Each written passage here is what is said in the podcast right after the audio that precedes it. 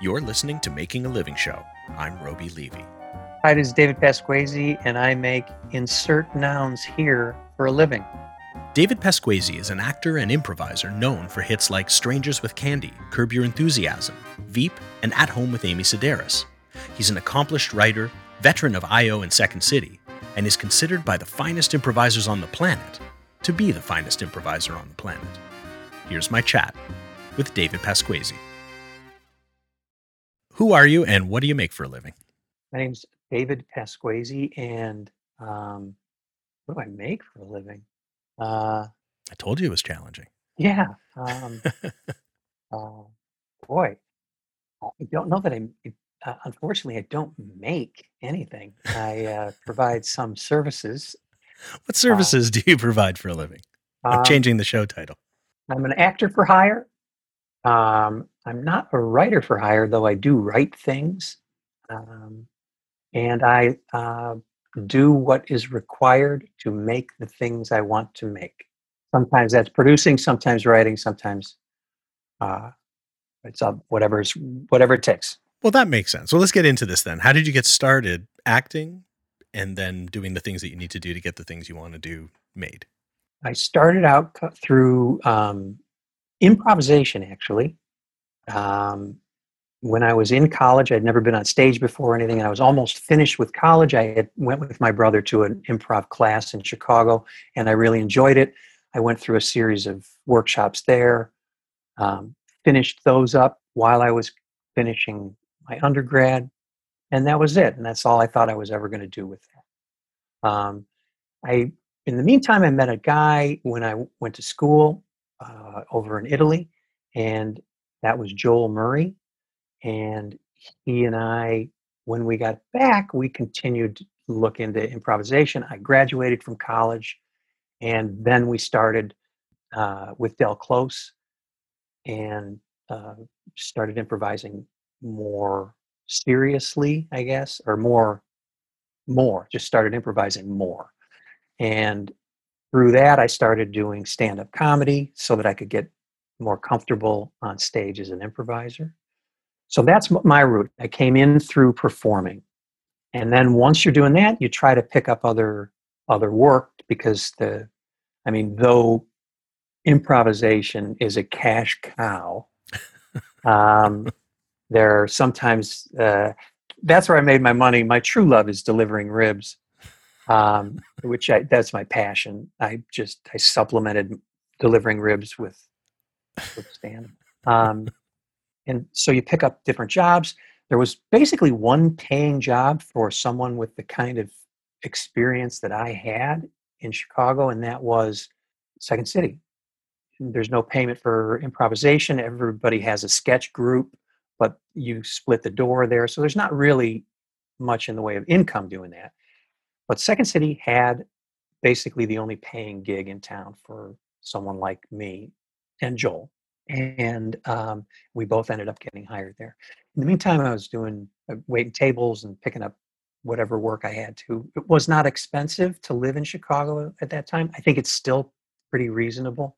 You don't have to work several jobs in order to ha- pay rent, and you can really kind of uh, blanche Dubois it, and the, you know depend upon the kindness of strangers. It's it's it's pretty great. Still a pretty great community in Chicago. Um, so then I started at Second City, and from there started. After I started working there, I started doing commercial work. Actually, while I was working there, and, and even before, when you're an actor in Chicago, you can go to a bunch of different agents, agencies, or you used to be able to. I don't know what it's like now because it was a long time ago.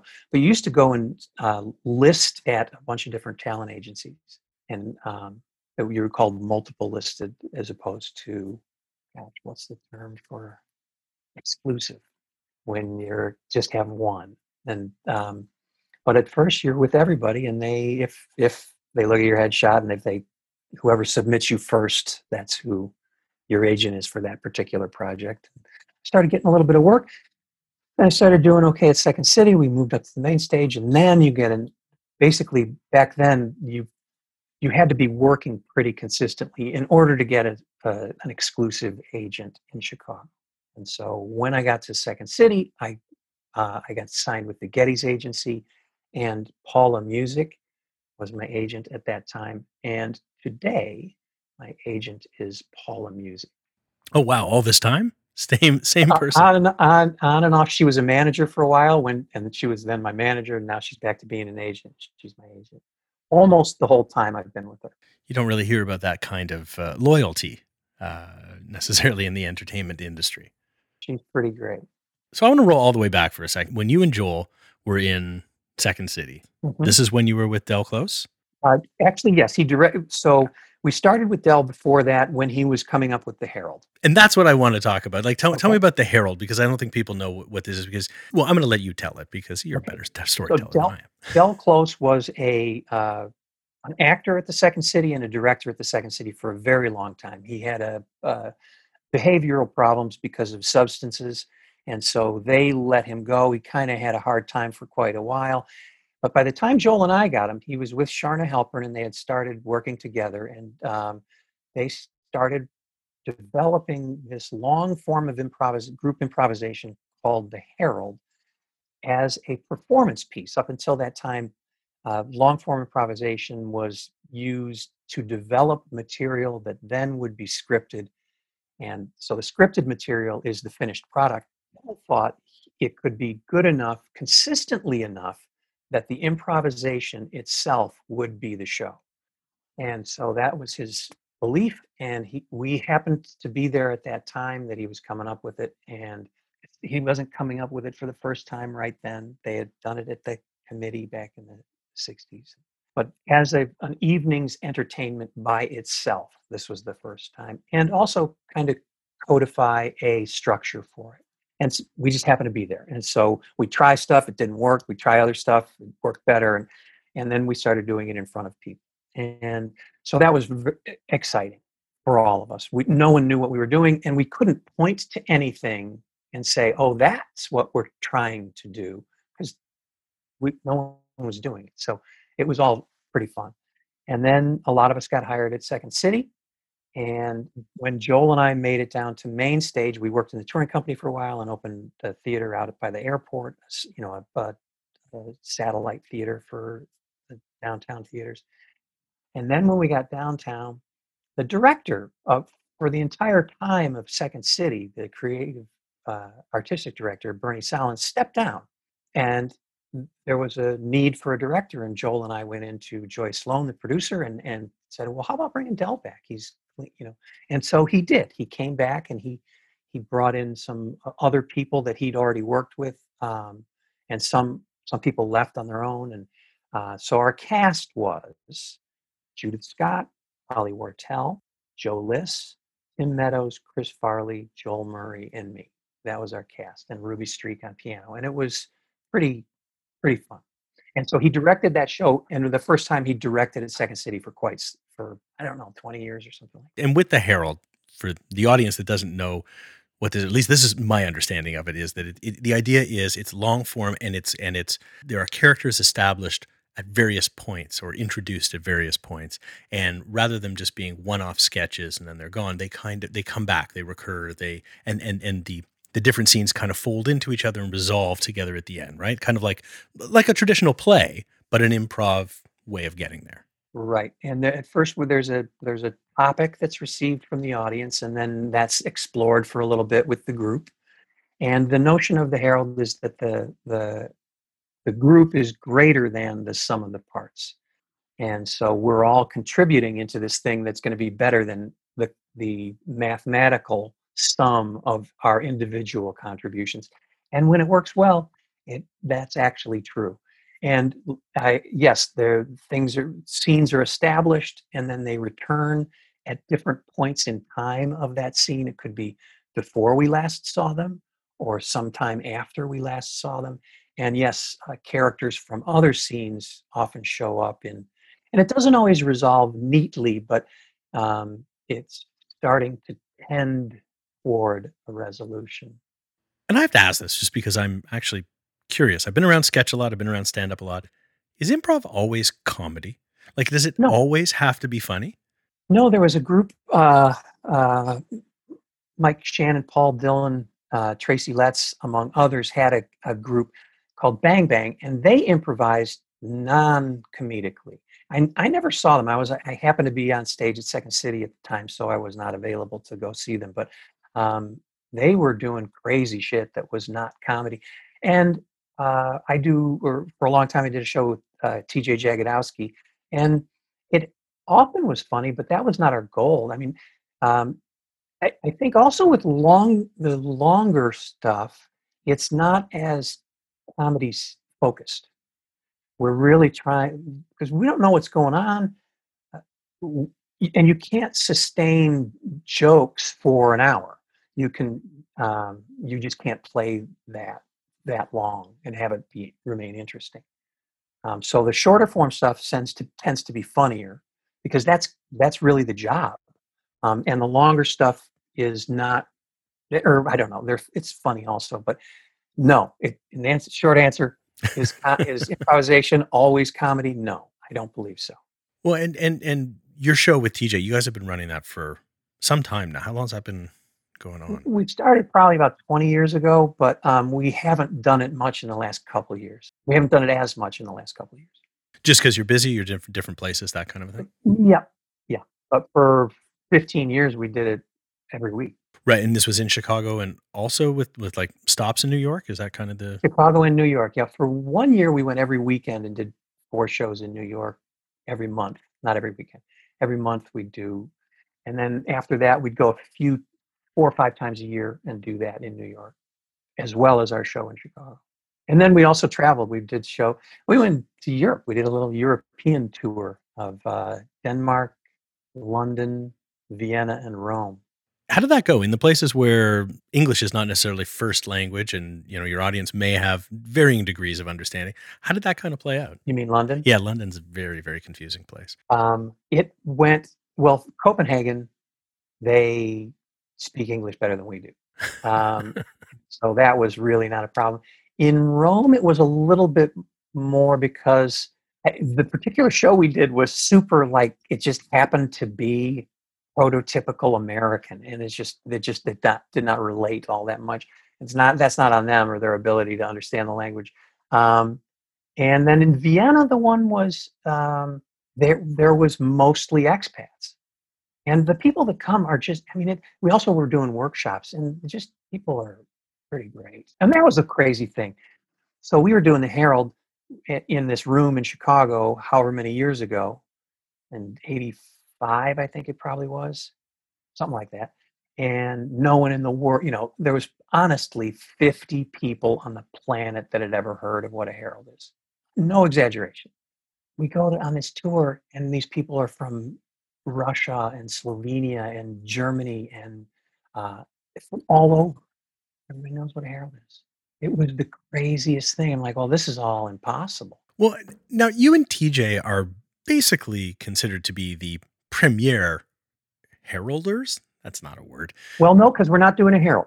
Oh, you're not? No, we're just doing this two person improvisation, which is basically one long, kind of one long. Somebody described it uh, the guy who um, Scott Morfee, who who produced us in New York, he described them as like these mini play, insta plays or whatever. They they do feel more like a like a play than a sketch. And is that different every night? And when you are doing it, it it's it's it, the audience shoots something out at you. And no, we don't take a suggestion. We just start, um, and it is we're not we have nothing planned. Talk to me about inspiration here, because to go out every week and just lights up, and you're off and running. Where are you coming up with these ideas? What happens if no idea comes? So we look at it a little differently, I think, than at improvisation. Is we look at it a little differently than maybe most folks do. A lot of times when improvising, someone might think, "What can I make this into?" And we honestly kind of look at it, "What is this already?" And so the lights come up and I, I, I look at TJ, the way he's standing, um, the look on his face. Maybe I had just moved or something, but taking all that into account, what's the most likely thing that this this doesn't seem like he's a threat to me right now? um, okay, uh, but doesn't seem like he knows me. So maybe we're just amiable strangers. We've run it, maybe we've seen each other. So that's basically the general idea of this relationship. I'll continue on behaving that way. And it all happens pretty quickly, but, and we do this, all of us in daily life. We, we do that exact same assessment every time we walk down the sidewalk. Is this a danger? No. And so then it kind of gels over the first 10 or 15 minutes of the show we still might not know. um, and so we just keep trying to figure out what this is already, not trying to turn it into something else. Have you ever gotten through a show and gone, man, that was that was 60 minutes and I still don't know what the hell we were doing up there? Or does one of you just pull a rabbit out of a hat and at one point just kind of throw the gauntlet down and say, this is effectively what we're doing. This is where I'm at. Does it become clear? It just kind of it it's like the um, uh, muddy waters, and then all of a sudden it kind of clears up. And it's like, oh, and that's what we've been doing. Oh, right, that's what we've been doing all along. And sometimes it happens quicker than other times, for sure. But um, and yes, a- absolutely, we've gone through uh, entire shows, and then at the end, was like, was was that what we were? I, you know, like but have a little powwow afterwards and go, I, I was doing a magic trick and you were ice skating. Uh, we never quite found each other. Well, also, that's what we find. If we're not, if we're uh, off at the very beginning, we will never catch up. So that's, we really pay super close attention to one another. Does that wind up netting out some really funny stuff or does that wind up just kind of, can it drag the show? Like what, what, what happens when you guys miss each other? Oh, um, oh no, it's unpleasant for everyone. it's uninteresting for the audience and unpleasant for us. No, I, I've noticed in, in a lot of your performance, you kind of revel in the uncomfortable stuff. Yeah, I mean that's one of the things is like is to that's one of our goals of our show. Like a lot of shows, it's like we're supposed to be funny. Let's go, you know, that's what they're expecting.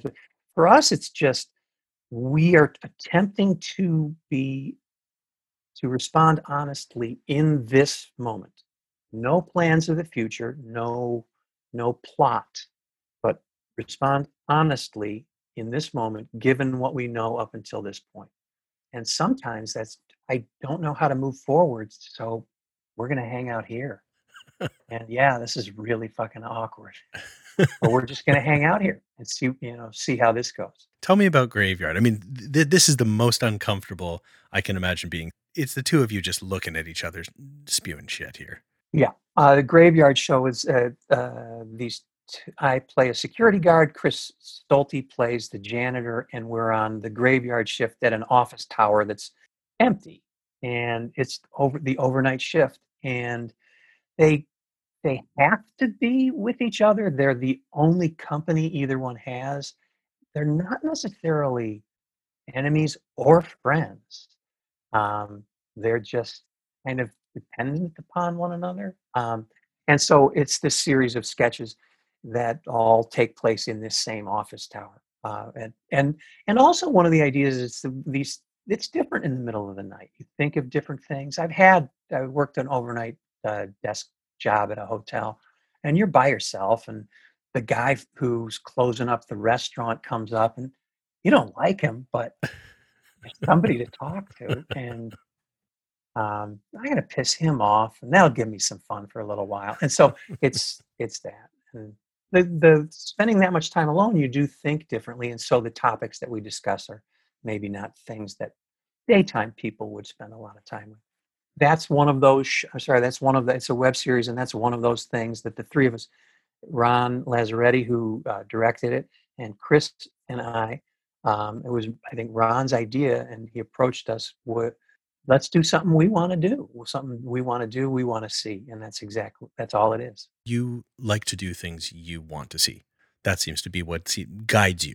What is it about that kind of uncomfortable, strange world that just kind of intrigues you and makes you go, yeah. I think a lot of people, for example, would say, oh yeah, that's a, that, that, that's a funny gag. Like, wouldn't it be funny, you know, these two guys and they're just stuck, you know, looking at each other and, and talking shit.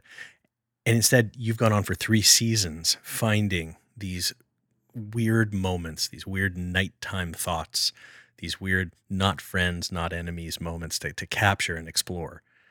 And they're not always fun. Oftentimes they're just they're just plain weird. Thank you. Yeah. Uh, I remember, well, yeah, one of the best compliments I ever got. Trippy. That was trippy. That's like, man, that's my work is done. Um, one of the other things that I I like working with the people I like. So a lot of times these projects are just excuses to spend time with people I really enjoy spending time with because I feel guilty about just hanging on, hanging out and drinking coffee and you know doing nothing. So if we say we're working on something, it's basically we'd have those same conversations. Yeah. Um, it's just one time we're writing them down, one time we're just drinking coffee and not writing them down. When you're doing a series like that, is that something that you're improvising and then writing? I mean, kind of like you're saying, or is that actually improv? Hit the cameras and let no, it go. No, those though the graveyard show is not improvised at all because we were shooting each one of those seasons is only one overnight at the at the place we just didn't have enough time to do a bunch of takes so we wrote them we each wrote separate ones we didn't write them as a group and but we all kind of have a it's hard to pick out who if i know i know the ones i wrote but i'm not sure of which ones the other two guys wrote and i think we all feel the same way. They're we kind of even that way and um and so we have we go through we shoot like 50 pages in a night. So we didn't have a lot of time to improvise. So those were all written down um, and then the distant learners is a we there's a there's a little bit of improvisation within that one but also those were those are scripts. Now is that something that that started just covid hit and you're like you know this is an idea i want to spend time with my buddies and this is how we're going to do it and and make good on doing some work as well? Yeah, COVID hit, and uh, the other two guys that uh, came up with it with me, uh, it was Brad Riddell's idea, Brad and Sandy, and they are uh, Brad is a uh, teacher, uh, professor at um, DePaul Film School. So he, this is actually what happened to him, and he had to go online, you know, do all his classes online, and and um, so that's that's how that came to be. And I enjoy those guys. We shot a, a feature last summer, and I've worked for Brad also before that. Tim Kazurinsky, Emma Pope, uh, they're just great. And uh, some of those other folks, um, uh, Gino and Audrey uh, and Wendy, I think were all in later days, this, the feature that Brad and Sandy shot last summer. Um, and all the other people too, Jason Boggs too. That's really fun did did people kind of come with their own characters in mind kind of thing because you've got a rather large cast and you know the the, the screen does split up i mean it, has got to be quite a dance to actually get it to all work in concert but did everybody kind of have a sense of their characters yes we had i mean uh, we had functions that we needed but everyone everyone participated in the uh, creation of their own characters. Some of them, some of them we needed them. We gave them, you know, we want this person to be able to do that to serve that function. But some of them just came in and did it all on their own. They were great. That's a great gang too, man. That's a real and and not just uh, part of that was let's do something because this is going to last for a while and we'll go fucking batshit crazy. and uh, all of us kind of looked at it the same way. Oh, good. This is something. Looking forward to something to do yeah, don't leave a bunch of comedians with nothing to do. It's a problem. I mean, that's the thing. I didn't get into improvisation specifically to sit by myself. I mean, and one of the great things about it is the feeling of community, and just hanging out and fucking off with people. I love doing that. Being with people and just fucking off. Tell me about being on these on on bigger sets because you've done a lot of TV work, a lot of film work, a lot of really recognizable stuff between uh, Veep and and Strangers with Candy, and uh, yeah, I mean you're you're on uh, at home uh, with Amy mm-hmm. Sedaris right now. Um, you're the knife guy. I keep, I keep on. Right now, I'm doing the stabbing motion. People, go look That's it up. What it's, it's worth. Pugnalata means the guy's last name, the stabber. the stabber. Yeah. yeah. Like, what, what's it like to be on those kind of sets as somebody who's really a, a, an improviser, somebody who likes to shoot the shit and go back and forth. What's it like to be in such a structured environment? I'm sorry. Are you talking about Amy Sedaris being having anything to do with structure? Um, I've got no, to assume it, there's some structure to that set. Yes, absolutely. They're right there, and and that's it. There's there's it. You know, I do. I've done uh, plays as well, and you just go in. You know, I don't expect go into a play and improvise. Right. You know, um, it depends on what the job is, and sometimes they want you to be loose with the the words on the page. Sometimes they don't, and that's entirely up to them. And so you just figure out what the job is. Just figure out what the job is. The strange thing is, I always I think this is an odd observation that when you're performing scripted material well, it's a compliment for someone to say, "Oh, it looked like you were making it up." And when you're improvising really well, they it, it's a compliment for someone to say, "I could swear it was written." So with your work, I mean, whether you're on stage, whether you're improvising, whether you're in a serious play, whether you're in a, a you know, you're stabbing people as, as as the knife guy or the meat guy. What are you hoping to achieve? Like, what's what's the pinnacle? I mean, you you've been at this for a while. You've been successful so far, and hopefully more in the future. But what are you hoping to to get out there and to convey? Well, uh, I think just to have to uh, to each time do something that I, uh, I, I guess the goal is to not each time, one time to look at something and say, "Yep, I did that all right." Do you not feel like you've done that at this point? Oh, fuck no. Never. No. As a whole, nope. I mean, even, you know, there's this play, um, it's a short play. It's Glengarry Glen Ross, and we mm-hmm. did it. We, it was a fucking fantastic production and a great theater, an amazing cast, great director. All of it was fantastic. And everybody was really good, except President Company excluded, um, and really interested in doing it correctly nobody ever did it. We never did it right. You know, never, not it, you can't. You cannot. Um, I don't think so. I think there's always something that you could. So um, the goal is to have this. For, for me, it's like you look back and like, holy shit, I've been uh, I've been doing stuff. That's all. I've been doing stuff. Doing stuff is good. It's better than not doing stuff. Yeah, right. Way better. Yeah. I don't think I'm going to be um, and uh, a wunderkind. Uh, I don't think I'm going to make a fantastic movie at 21. That's I'm pretty sure that's not going to happen. You've given up on being a millionaire by 30? And uh, well, also, but like, like I, I think Orson Welles' uh, schedule is not my schedule. right. Or mine.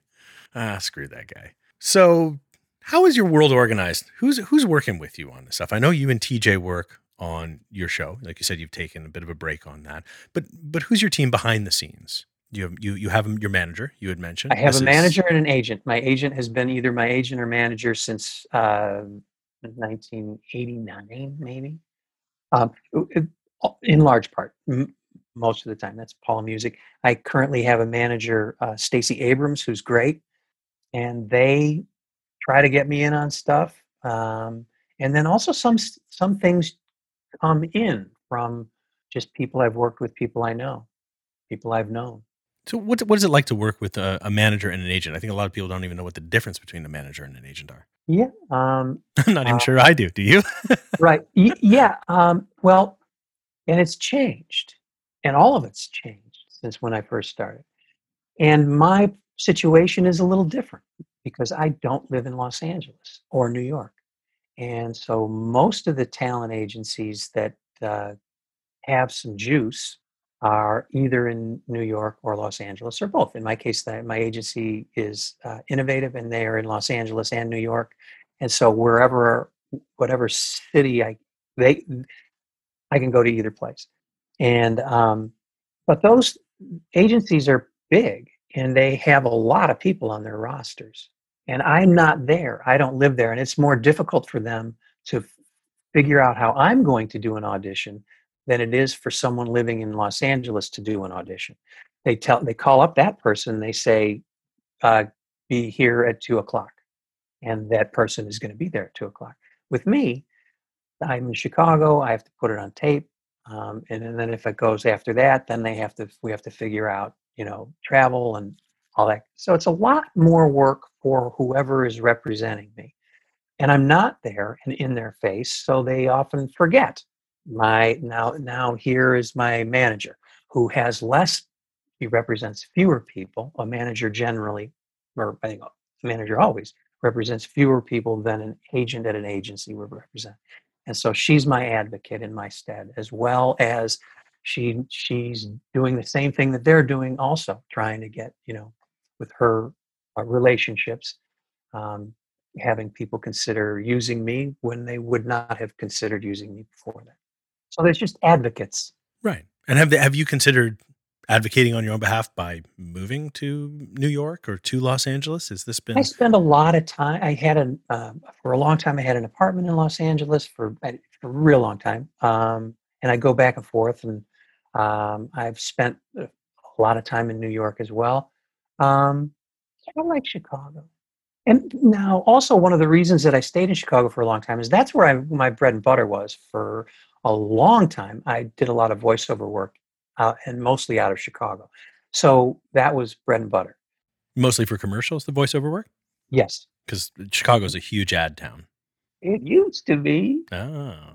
Um, Not and, so much. and and back when I was coming up, it the technology was such that post production, you recorded where you were doing your editing, and so eh, their advertising was huge in Chicago. So regardless of where they shot, they came back to Chicago to do post, and that's where they needed the voiceover done.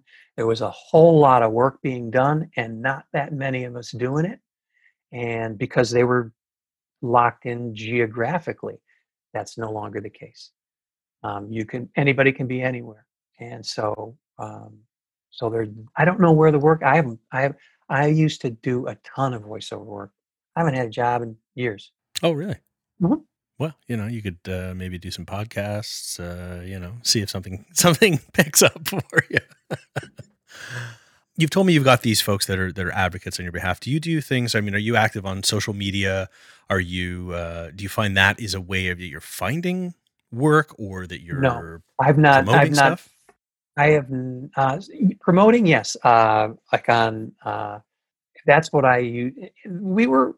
It was helpful for. So TJ and I also had uh, our own theater for a while, and we put up two sketch reviews with a fantastic cast, and it was great. And uh, we had it for a year and got kicked in the nuts every single day for a full year, and then turned the keys back over to Charna Halpern. And it was her. It was a theater within her building that she uh, gave to us. Um, and we're so proud of all the uh, shows that were up there, and we just could not get people in the seats. Um, and uh, so that was a bummer. Um, but we had uh, we u- tried to use social media to, to as a uh, promotion device, um, and it is helpful. Um, it's not enough on its own, of course, but I, it is helpful as for promotion. I don't do. I've not gotten any work that way that I know. You know, I'm no, I'm sure of it. I've not gotten any work that way. Yeah, fair enough. Neither have I. That's why I'm doing this podcast now. Well, what do you do then to let people know? I mean, I know you do auditions. Let's say I know you certainly meet with people. You've done work for for Amy Sedaris, for example, on multiple occasions. Do you do you get called back by the same people for different projects? I think, yeah, I tend to right. Um, I did a few. I did four different little projects. I, they weren't little projects. My participation in them was small for Harold Ramis. Um, yeah, once I, st- I think I don't, and I that's what I used to do in voiceover as well. I think, and I remember I was just talking to my kid about it yet uh, yesterday. It's like why I, I think one of the reasons that I they kept hiring me was I showed up on time and I'm not a total fucking jago you know? And and it's that puts you head and shoulders above most people. Show up on time prepared and don't be a jago there you go. That's a lot of it though. Uh, there was a guy peter jason who's a fantastic actor who's just a wonderful man as well. And i remember him giving some advice uh, about auditioning. And he says you know you go in you should be prepared but there's 10 guys outside and all of them are good. They're all going to do this material well. What you're also trying to do is convince these people across the table that they want to spend two weeks with you. You know, so uh, so it's there. It's not merely the you know doing the material well. That's ground zero, and that's I believe he's correct that that's they don't want to hang around with people that are going to be difficult. I mean, they do hang around with people that are difficult for other reasons. You know, I don't bring that. I don't bring guaranteed box office. So they're not going to put up with my nonsense. like they'll put up with nonsense for people who are going to guarantee them money. How are you making this all work? You live in Chicago, you work in New York, you work in LA, you're back to Chicago, you have side projects, you have television, you have film, you have stage. At times you have voiceover, and you have a family, and you have friends. I'm assuming you have maybe even a hobby or two. How does it all come together? Um, I have a first of all, uh, I do have I have two sons that are uh, 28 and 30 now, um, but a great wife um, who did all this. She did all the. She did everything. So maybe I should be interviewing her, is what you're yeah, saying. Yeah, really, absolutely, um, and continues to do everything. Um, and then I just run around. And you listed a bunch of different things and a different and a bunch of different kinds of things. I do keep busy in total, but I'm not busy in any one of those aspects really. Altogether, you know, it's you know cobbled together a a career or a living. Um, but in you know, there's a lot of a lot of irons in the fire. Um, a lot of irons in the fire, and sometimes you know if they're uh, you don't you don't have anything for a while, and it's nice. Like people say, uh, "Oh yeah, you don't have to work a regular job. You got all that free time." Um, it's you know no, it's just, there's a sense of dread when I when you know if I know a job's coming, yes, it's like vacation, but I never know a job's coming, so it's it's oh I'm never going to work again. Even at this point in your career, you still feel that? Yeah, there was a friend of mine uh, who's a fantastic bass player, Graham maybe, and he says, "Yeah, I used to uh, when I was working, I used to get nervous because I go, I know this is going to be uh, as soon as I stop working, I think, oh, I'm never going to work again." he goes, and now, even when I'm working, I think, oh, this is going to end, and I'm never going to work again. So it, no, yeah, it's still there, and I think that's part of it. This, you know, that I don't think there's anything wrong with that. I just have to learn to live with it um, because that's what. Oh, I got to keep on it. Otherwise, I do. You do have to keep on it. I know a lot of people that just hang around and wait for the phone to ring. Um, that, that, does not sound like a good time. I can't do that. I'll go batshit. So you're actually using this for a, a sense of motivation, really? Yes. Right. Yeah, that's definitely better than going batshit crazy. Yeah. Yeah. yeah right. Better busy than bored. Motivation or uh, fuel to um, to punish myself. You can always take up golf. Oh no, that's unfortunately that's one thing I can never do. I was a caddy as a kid, and uh, I developed an aversion to both golf and golfers. I think that's just fine. Let's be fair. They're kind of dicks. Kinda. So, what kind of advice might you have for somebody who wants to get into the improv game, wants to get on stage, wants to get in front of the camera? Do it. Um, and I, I think, uh, especially when just do it and do it a lot. Um, well, also one of the things is fi- know what it is your interest, you know, what you want to do, um, because and it's fun without any judgment too. What do you want to do, um, and then go about pursuing that because and it changes, and it ha- I know it has for me. Sometimes what I want is to just get better on stage. And there's a great place to do that, and that is on stage. Take any jobs, get on stage, um, and get better. Um, there's no better teacher than a paying audience. Uh, class is good, workshops are good, but there's no better place to learn than on stage in front of a paying audience of strangers. Um, and so, if that's the goal, that's the way to go about doing it. But if the goal is what I really want to I want to be on TV. Okay, I want to be on TV, but I'm doing theater in these storefronts. That's a recipe for a lot of resentment for everyone um, because it, it can't possibly give you what it is you want.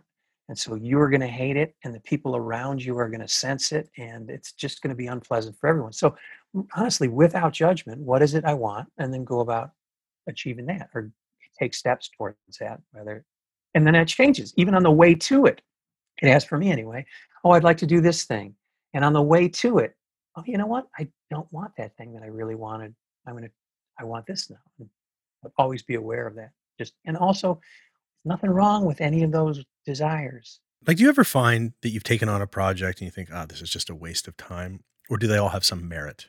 Do you tend to find something worthwhile in, in almost everything you do? Or are some of them just absolute dogs? Yeah, there's a friend of mine, John Judd, who I came up with in Del's workshops, and he's an act, great actor in Chicago. And he, he says, when it's really bad, well, do I want the job or do I want the story? Right. And um, sometimes I want the job, right? I need the paycheck or something. Sometimes I want the story. So I'm going to go out in a blaze of glory. Um, and so I do think that there's something, it's rare that I take something that I don't know. There's something about it that I want. And it's either I want, I, I want money, I want uh, to work with these people, I want to do this particular material, I want to try this thing I've never done before. So it has to have at least one of those factors in it before I'll do it. Um, and if, when I'm first getting going, I what I want is experience, and I want you know, if and if there's money involved, that's that's absolutely fantastic. So there's always something in it that I I know I want. Um, sometimes it's a drag, and I have to remind myself, oh, I'm not here for friendships or do great material. I'm here because I want this credit or I, I need that money or something. I want to do it as well as I can. Yeah, I think there's always something valuable in it. I had some great advice. I was working construction, and this uh, Italian immigrant who I was working with, he was was there was a lot of older guys that were from Italy. He was younger. He was not much older than me, like maybe ten years older than me. I was probably eighteen at the time. He, yeah, I was, he was probably ten years older than me. And he's like, "Well, what do you want to do?" And this is before I'd ever done anything. I'd never been on stage, never tried anything. He said, "What do you want to do?" And I just like, I don't think I'd ever told anyone this but him. I said, "I kind of, I think I maybe want to try comedy." And I don't, I don't, I honestly don't think I'd ever told anyone that before him. And he said, "Well, you got to try, otherwise you'll always wonder." And I, I think that is absolutely clearly it made an impact because I'm still remembering it today. And it was just a, you know, just an offhanded comment from this guy uh, driving along in a pickup truck. Um, and I, I think that's great advice. You got you got to try, otherwise you always wonder, and then you don't have to wonder anymore. Like, oh fuck, I hate this. um, yeah, I don't, I don't know what I was thinking. This is not anything that's appealing to me.